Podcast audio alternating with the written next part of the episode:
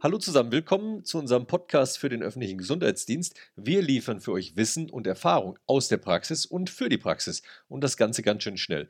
Und jetzt recherchieren wir noch für euch und geben euch in diesem Podcast Tipps für die praktische Arbeit. Heute zum Thema, was ist denn beim Thema Beschaffung, also Beschaffung von Materialien und Ausrüstung und so, zu bedenken? Meine erste Frage geht an den Martin. Martin, in der Corona-Krise war das Thema der Beschaffung von persönlicher Schutzkleidung in aller Munde. Ja, die große Frage war immer, wo bekomme ich Schutzmasken her? Ganz am Anfang zumindest. Da steigen wir nachher ein bisschen detaillierter ein. Was werden wir heute von deinen Fachexperten zu hören kriegen? Ja, danke Peter. Welcome back von meiner Seite. Äh, Im letzten Podcast haben wir uns ja um das Rahmenwerk, um die Rahmenbedingungen, um den Arbeitsschutz gekümmert. Was sind die rechtlichen Rahmenbedingungen für den Gebrauch von PSA? Und heute geht es darum, wie kann ich Masken beschaffen, was gibt es für unterschiedliche Arten für Masken? Und vor allen Dingen, wie kann ich erkennen, ob die Masken, die ich dann hinterher bekomme, auch wirklich das ist, was ich bestellt habe, weil auch das ist ja leider zu Corona-Zeiten vielfach nicht das gewesen, was man geliefert bekommen hat, was man eigentlich bestellt hatte. Mitgebracht habe ich wieder meinen lieben Kollegen Gerd Ülpenich und den Experten Ila Neithardt. Meine lieben Freunde, danke, dass ihr dabei seid. Ja, danke schön, dass wir dabei sein können. Dann steigen wir gleich mal ein. Gerd, die, heute geht die erste Frage an dich. Was ist denn nun der wesentliche Unterschied zwischen einem Mund-Nasenschutz und einer FFP-Maske? Ja, es gibt da ganz massive Unterschiede weil grundsätzlich diese beiden Maskentypen ja für völlig unterschiedliche Tätigkeiten konzipiert worden sind. Der Mund-Nasenschutz, abgekürzt MNS, ist ja konzipiert, um bei chirurgischen Eingriffen zu verhindern, dass infektiöses, ausgeatmetes Material vom Operateur in die Wunde auf Patienten übertragen wird. Der Mund-Nasenschutz kann also Tröpfchen zurückhalten. Er dient vornehmlich dem Fremdschutz bei dem Mund-Nasenschutz handelt es sich nicht um Atemschutz. Bei den FFP-Masken, FFP steht hierbei für Filtering Face Piece, handelt es sich um Atemschutz, der Stäube, Rauch und Flüssigkeitsnebel zurückhält. Es muss immer wieder betont werden, dass bei den FFP-Masken keine Dämpfe und keine Gase zurückgehalten werden. Ja? Bezeichnet werden diese FFP-Masken als partikelfiltrierende Halbmasken. Sie dienen also vornehmlich dem Eigenschutz. Die Schutzwirkung dieser Masken ist europaweit nach der europäischen Norm EN 149 in die Schutzklassen FFP 1, FFP 2 und FFP 3 unterteilt. Die FFP-Masken, die gibt es halt mit und ohne Ausatmenventil. Masken ohne Ausatmenventil schützen den Träger und das Umfeld.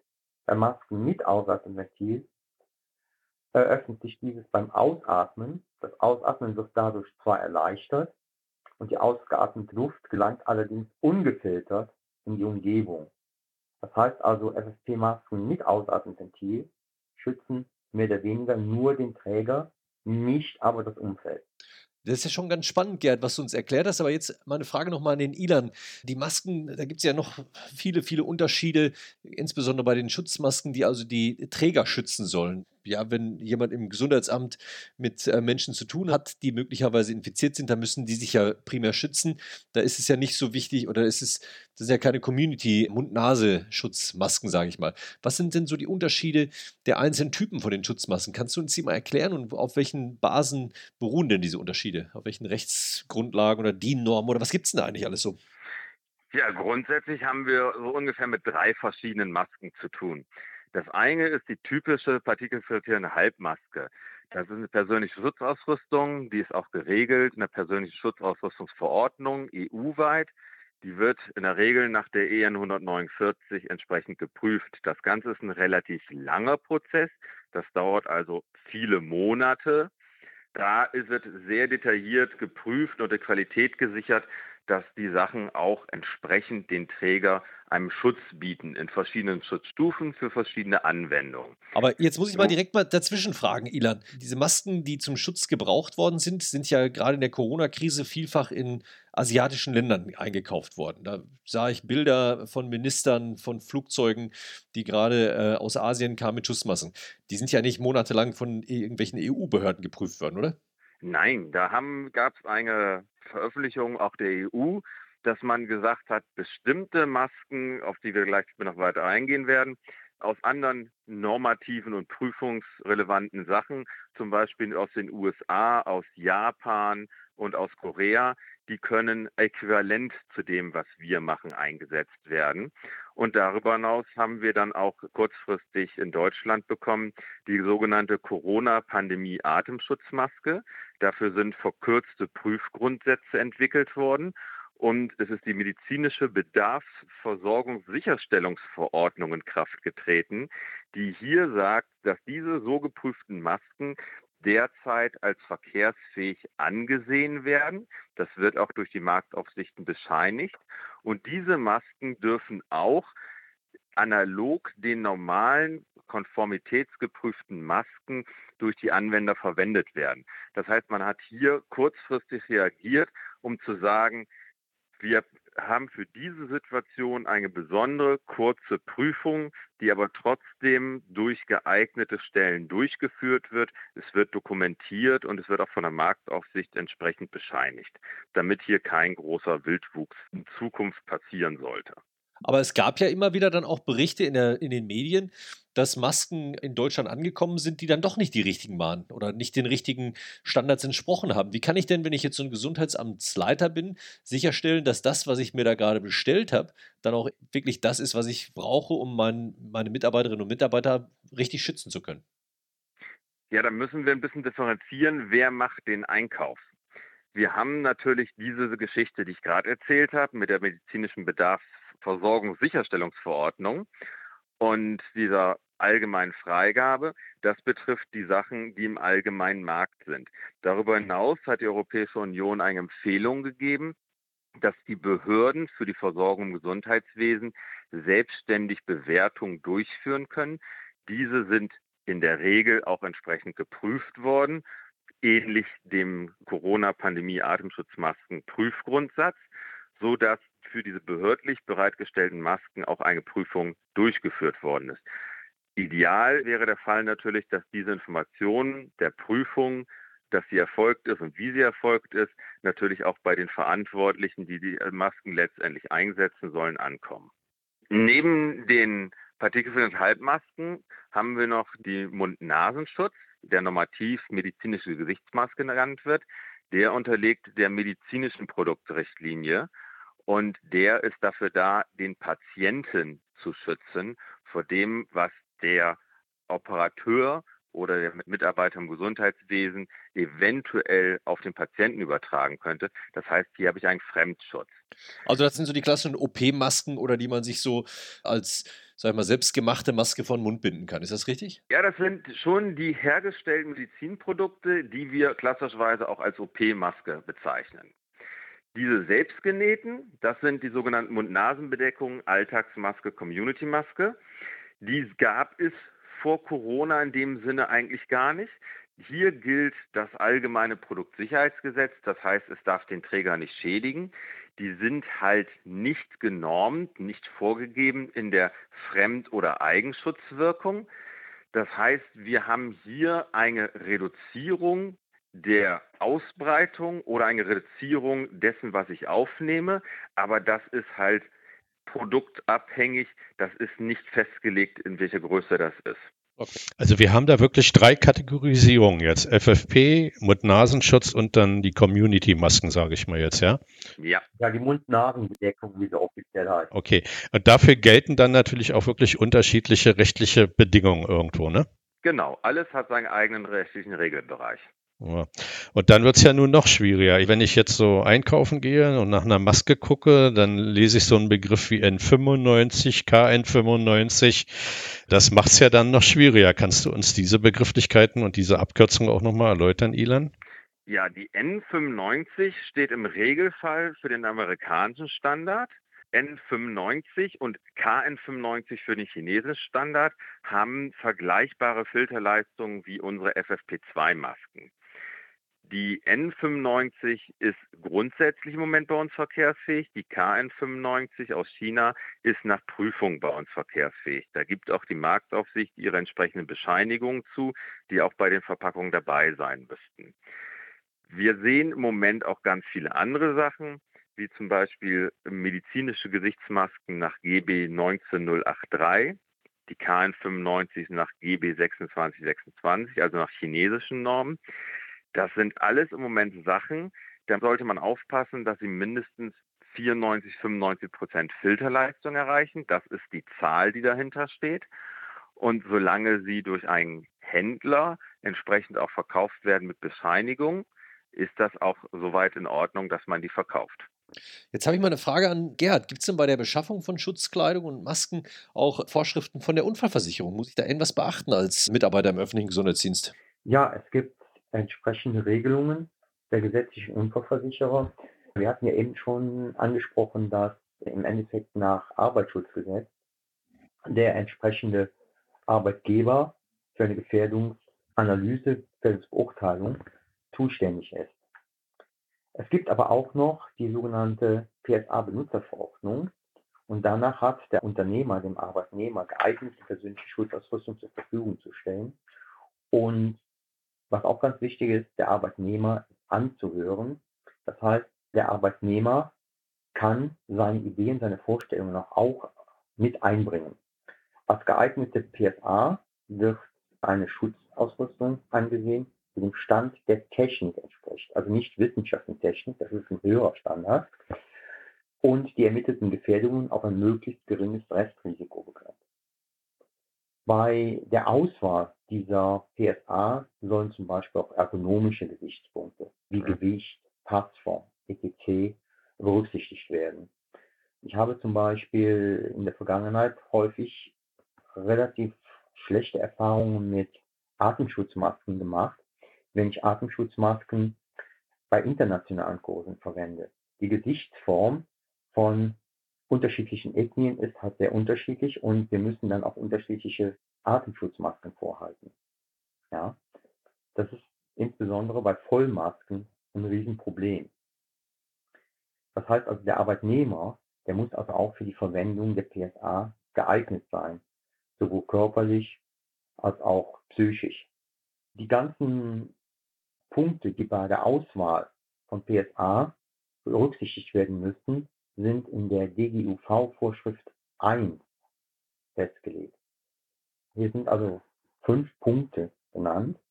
Das erstens, für die bereitgestellten persönlichen Schutzausrüstungen müssen EG-Konformitätserklärungen vorliegen. Das heißt, sie müssen CE-Kennzeichnung haben.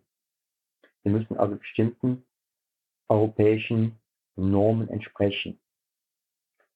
Zweitens, die PSA muss funktionsbereit und in ausreichender Stückzahl vorhanden sein. Man geht hier bei der Stückzahl zur Verfügung gestellt werden muss, davon aus, dass der Bedarf von einer Schicht abgedeckt werden muss.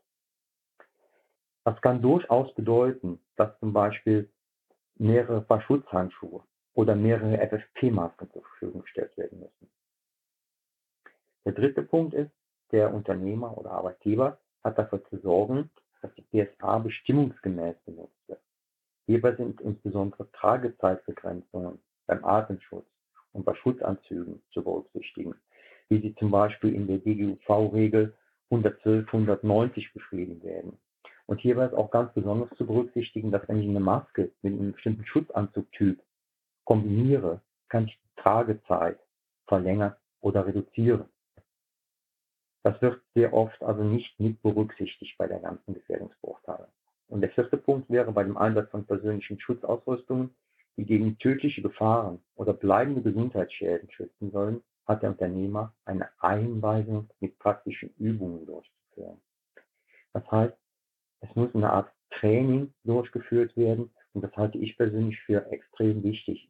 Denn je häufiger ich mit einer solchen PSA dann auch umgehe, umso sicherer werde ich, umso weniger Fehler mache ich.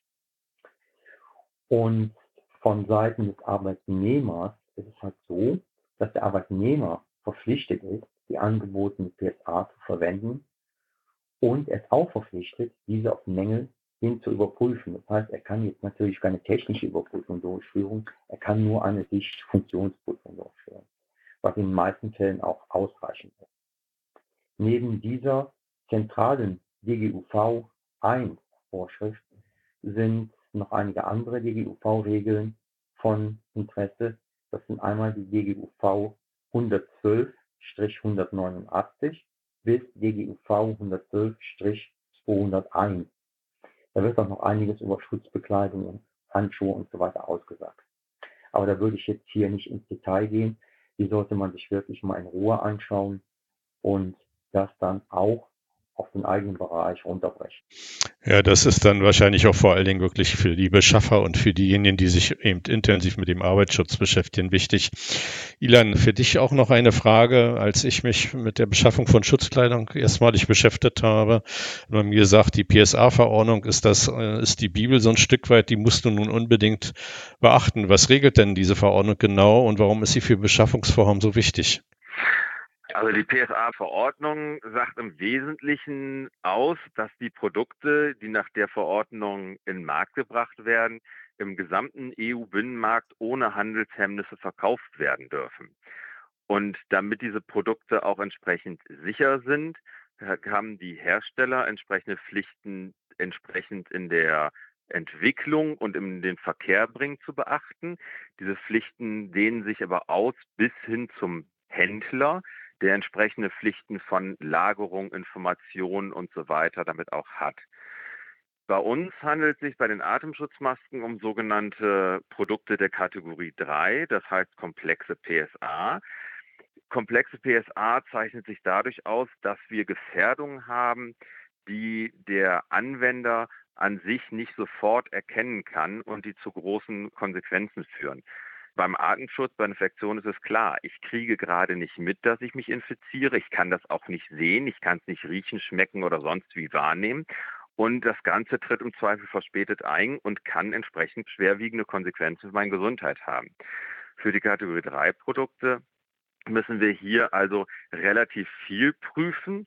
Das heißt, wir machen am Anfang eine Prüfung, ob das Baumuster da tatsächlich auch die Anforderungen erfüllt. Baumuster heißt jetzt nicht nur die Maske an sich, sondern tatsächlich auch die Verpackung, die Information für den Endanwender und all diese Sachen, die drumherum gehen. Und es wird sichergestellt, dass das, was einmal gemacht worden ist für die Prüfung, auch in Zukunft so geliefert wird.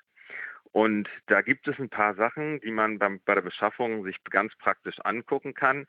Entweder man lässt sich die zuschicken, diese Unterlagen oder die Bilder, oder wenn man sie direkt im Laden kauft, kann man sich es auch direkt vor Ort angucken. Das sind bei diesen Produkten im Wesentlichen die CE-Kennzeichnung. Bei unseren Produkten muss immer eine vierstellige Nummer dahinter stehen. Diese vierstellige Nummer referenziert auf das Prüfhaus, was sicherstellt, dass die Qualität über die Dauer auch in Ordnung ist dann sollten wir immer einen Normbezug da haben, in unserem Fall zur EN 149 dann brauchen wir eine Schutzstufe. Das nennt sich in der Regel FFP2 oder 3 mit dem Zusatz NR oder R für non-reusable oder reusable. Also das heißt, ob ich die Maske über mehr als eine Schicht oder nur eine Schicht tragen darf. Ich sollte auch immer drauf gucken, ob der Hersteller drauf ist, weil auch das ist eine Pflichtangabe. Auch sind da drauf zu finden Informationen über die Lagerfähigkeit, über die Lagerbedingungen, sprich die Temperaturen, Feuchtigkeit und andere Sachen. Das ist so der erste Eindruck, den ich von der Verpackung her kriegen kann. Das zweite, was mir sehr viele Informationen gibt, wofür ich die Packung in der Regel öffnen muss, ist der Beipackzettel, die, äh, die Herstellerinformation. Weil da finde ich alles drin, nach welchen Normen das geprüft ist, für welchen Anwendungsbereich das ist, was Anwendungsausschlüsse sind, wer die Baumusterprüfung gemacht hat, wer die Qualität sicherstellt und da drin muss dabei sein oder ein Link fürs Internet, die sogenannte EU-Konformitätserklärung des Herstellers. Da äh, schreibt der Hersteller nochmal auf und unterschreibt das Ganze, was das für ein Produkt ist, nach welchen Normen das ist und wie er alles sichergestellt hat. Und wenn diese Sachen nicht alle dabei sind, dann kann ich mir relativ sicher sein, dass das Ganze nicht so ganz in Ordnung ist. Wenn ich das Ganze in Deutschland kaufe, dann muss in Deutschland immer eine deutsche Informationsschrift beiliegen. Das heißt, Englisch reicht da nicht. Wenn ich die Sachen so grundsätzlich abgeprüft habe, dann habe ich erstmal eine grundsätzliche Idee davon. Natürlich sollte man im Zweifel die Fachkraft für Arbeitssicherheit fragen, wenn man das Ganze tiefergehend prüfen möchte. Ilan, wenn ich da ganz kurz rein darf, nochmal ganz kurz praktisch. Was muss auf der Maske per se denn jetzt nochmal drauf sein? Du hattest CE-Nummer gesagt, du hattest Prüfhausnummer gesagt. Was muss auf der Maske selber Also wenn wir jetzt eine FFP2 oder FFP3-Maske nehmen, was muss da nochmal drauf gedruckt sein, um das nochmal ganz kurz zusammenzufassen?